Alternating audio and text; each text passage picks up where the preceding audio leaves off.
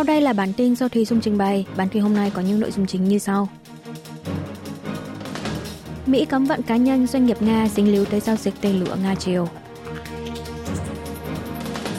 Tổng thống Ukraine cho biết Nga đã nhận hơn một triệu đạn pháo từ Bắc Triều Tiên. Ngoại trưởng Hàn Mỹ tái xác nhận hợp tác chặt chẽ để đối phó với Bắc Triều Tiên.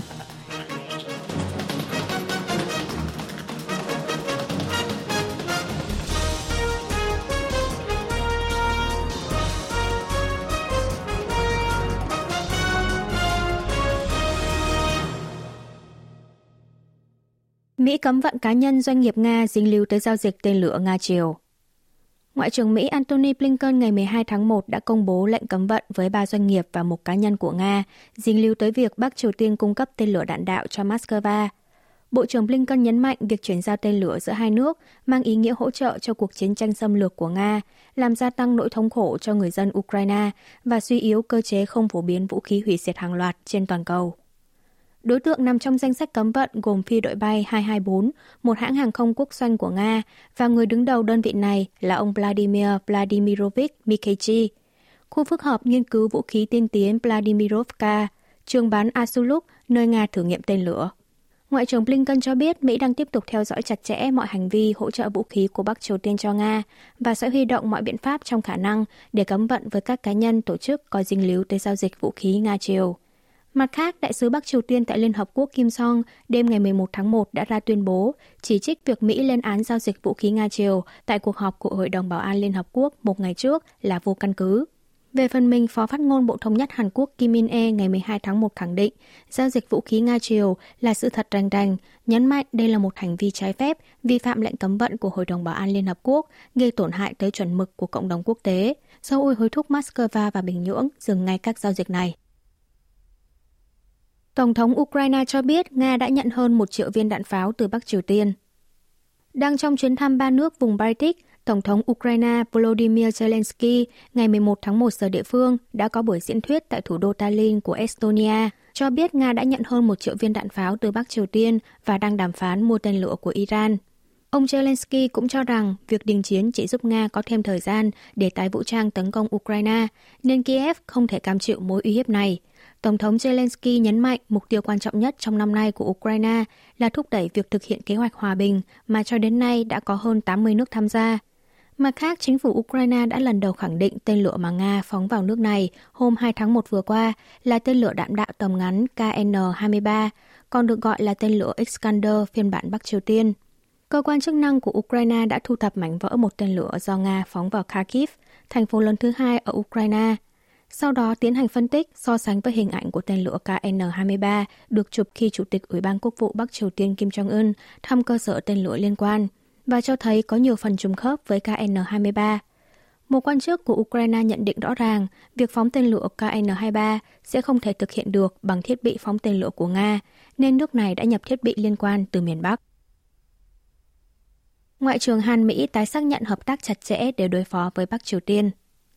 Tân Bộ trưởng Ngoại giao Hàn Quốc Cho Tae-yeol ngày 11 tháng 1 đã có cuộc điện đàm đầu tiên với người đồng cấp Mỹ Antony Blinken, tái xác nhận về việc phối hợp chặt chẽ giữa hai nước Hàn Mỹ trong việc đối phó với Bắc Triều Tiên. Lãnh đạo ngoại giao Hàn Mỹ đã chia sẻ những lo ngại về mối uy hiếp từ miền Bắc, bao gồm cả vụ Bình Nhưỡng bắn phá bờ biển trên vùng biển phía Tây đầu năm nay. Đồng thời, hai bên cũng lên án mạnh mẽ việc Bắc Triều Tiên phát triển và khiêu khích hạt nhân, tên lửa bất hợp pháp, cũng như hợp tác quân sự của nước này như hỗ trợ vũ khí cho Nga. Ngoại trưởng Hàn Mỹ khẳng định sẽ hợp tác chặt chẽ với các tổ chức quốc tế như Liên Hợp Quốc, tăng cường phát huy hiệu quả răn đe hạt nhân mở rộng đối với Bình Nhưỡng thông qua nhóm tư vấn hạt nhân Hàn Mỹ và nhóm tư vấn chiến lược răn đe mở rộng. Quan chức hai nước đồng tình về việc đối phó cứng rắn với bất kỳ hành vi khiêu khích nào của Bắc Triều Tiên dựa trên nền tảng phối hợp Hàn Mỹ, Hàn Mỹ Nhật, bảo vệ nền hòa bình và sự ổn định trên bán đảo Hàn Quốc, hối thúc các nước thực thi nghiêm túc nghị quyết cấm vận miền Bắc của Hội đồng Bảo an Liên Hợp Quốc. Ngoại trưởng Blinken chúc mừng ông Cho Tae-yeol nhậm chức Bộ trưởng Ngoại giao. Đáp lại, tân Ngoại trưởng Cho chia sẻ cảm thấy bản thân có trách nhiệm to lớn trong việc phát triển hơn nữa những thành quả đạt được trong chuyến thăm cấp nhà nước Mỹ của Tổng thống Hàn Quốc Yoon song yeol vào năm ngoái và thành quả mối quan hệ đồng minh Hàn-Mỹ trong suốt 70 năm qua.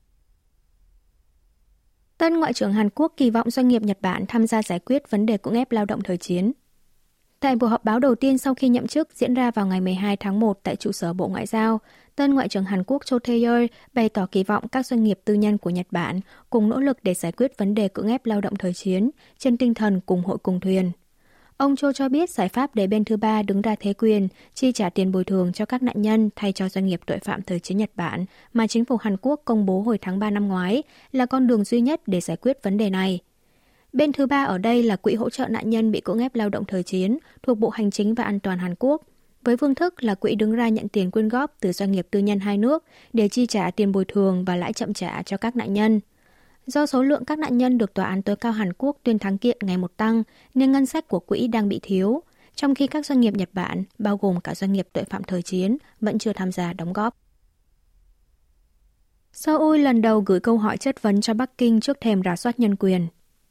Trong buổi đầu tới làm việc tại trụ sở Bộ Ngoại giao trên cương vị mới vào ngày 11 tháng 1, tân Ngoại trưởng Hàn Quốc Cho Tae-yeol cho biết vào cùng ngày, Seoul đã gửi thư cho Trung Quốc liên quan tới cơ chế rà soát định kỳ phổ quát của Liên Hợp Quốc với Bắc Kinh. Chính phủ Hàn Quốc đã đặt câu hỏi với Trung Quốc về quy trình đăng ký người tị nạn dành cho người nước ngoài, trong đó có người Bắc Triều Tiên, phương án bảo hộ và hỗ trợ cho phụ nữ tị nạn khỏi nạn buôn người, cưỡng ép kết hôn và các hành vi bóc lột khác phương án bảo hộ và hỗ trợ cho con em của những phụ nữ tị nạn người nước ngoài, bao gồm Bắc Triều Tiên, được sinh ra tại Trung Quốc. Cơ chế rà soát định kỳ phổ quát của Liên Hợp Quốc được triển khai từ năm 2008, tiến hành 4 năm rưỡi một lần, trong đó Liên Hợp Quốc tiến hành xem xét về tình hình nhân quyền và thực thi các nội dung khuyến nghị liên quan của 193 nước thành viên. Theo cơ chế này, các nước thành viên sẽ gửi trước câu hỏi chất vấn tới các quốc gia đang được rà soát. Đây là lần đầu tiên chính phủ Seoul gửi câu hỏi cho phía Bắc Kinh, được Bộ Ngoại giao giải thích là đã cân nhắc tới ý kiến đa dạng của các tầng lớp xã hội và vấn đề người tị nạn miền Bắc. Hàn Quốc tham gia cam kết chung về khí hậu, hòa bình và an ninh của Liên Hợp Quốc. Phái đoàn thường trực Hàn Quốc tại Liên Hợp Quốc ngày 11 tháng 1 giờ địa phương cho biết đã cùng tham gia vào cam kết chung về khí hậu, hòa bình và an ninh được ra mắt vào tháng 3 năm ngoái nhằm tăng cường sự phối hợp trong Hội đồng Bảo an giữa các nước thành viên có cùng lập trường về việc coi trọng các chủ đề, nghị sự liên quan đến khí hậu và an ninh. Các nước tham gia cam kết chung sẽ hợp tác để đảm bảo các nội dung liên quan đến khí hậu và an ninh được đưa vào các hoạt động và báo cáo kết quả của Hội đồng Bảo an – đồng thời nêu bật các chủ đề nghị sự về khí hậu và an ninh khi nước đó đảm nhận vị trí nước chủ tịch Hội đồng Bảo an Liên Hợp Quốc. Một quan chức thuộc phái đoàn thường trực Hàn Quốc tại Liên Hợp Quốc cho biết, Hội đồng Bảo an dự kiến sẽ tiến hành các hoạt động để đối phó với tác động từ biến đổi khí hậu một cách có hệ thống và thực tế hơn dựa trên những bằng chứng khách quan. Mỹ và Anh không kích nhắm vào phiến quân Houthi của Yemen.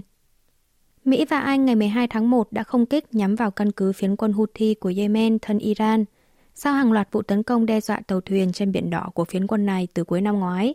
Cuộc tấn công của Anh Mỹ nhắm vào hàng loạt khu vực trên khắp Yemen, trong đó có thủ đô Sana, nơi đang bị phiến quân chiếm đóng. Mục tiêu tấn công là địa điểm hỗ trợ vật tư cho Houthi, hệ thống phòng không, kho chứa vũ khí. Phiến quân Houthi đã xác nhận về vụ tấn công, cảnh báo sẽ đáp trả quy mô lớn, trong khi Iran vẫn chưa đưa ra lập trường. Trước đó, hãng thông tấn Tasnim của Iran đưa tin hải quân nước này đã bắt một tàu chở dầu của Mỹ trên vùng biển Vịnh Oman. Nơi chiếc tàu bị bắt giữ là eo biển Hormuz, nối giữa Vịnh Ba Tư, còn gọi là Vịnh Ả Rập, với Vịnh Oman. Tuyến đường đi qua eo biển Hormuz là con đường biển vận chuyển dầu mỏ của các nước sản xuất dầu mỏ lớn trong khu vực như Ả Rập Xê Út, các tiểu vương quốc Ả Rập Thống Nhất, Iran và Iraq. Một phần ba khí đốt thiên nhiên, một phần sáu lượng dầu mỏ toàn thế giới đi qua eo biển này. Hãng thông tấn của Iran cho biết chiếc tàu nói trên đã ăn trộm dầu mỏ của Iran để cung cấp cho Mỹ, vi phạm lệnh của tòa án. Thủy thủ đoàn của tàu gồm 19 người, trong đó có một người mang quốc tịch Hy Lạp và 18 người mang quốc tịch Philippines. Ngày càng nhiều dấu hiệu cho thấy kinh tế Hàn Quốc đang hồi phục. Bộ Kế hoạch và Tài chính Hàn Quốc ngày 12 tháng 1 công bố báo cáo đánh giá tình hình nền kinh tế tháng 1, trong đó phân tích nền kinh tế đang ngày càng có nhiều dấu hiệu hồi phục, tập trung ở mảng xuất khẩu, Tuy nhiên, báo cáo cũng lo ngại về tình trạng đình trệ tiêu dùng tư nhân và đầu tư xây dựng, chỉ ra rằng tốc độ hồi phục ở từng lĩnh vực kinh tế có sự khác biệt. Trong báo cáo tháng 11 và tháng 12 năm ngoái, Bộ Tài chính đánh giá nền kinh tế có dấu hiệu hồi phục. Lần này, báo cáo bổ sung thêm một số yếu tố tiêu cực liên quan tới bất ổn xuất phát từ vụ công ty kỹ thuật và xây dựng theon đề nghị nhóm chủ nợ tái cơ cấu nợ.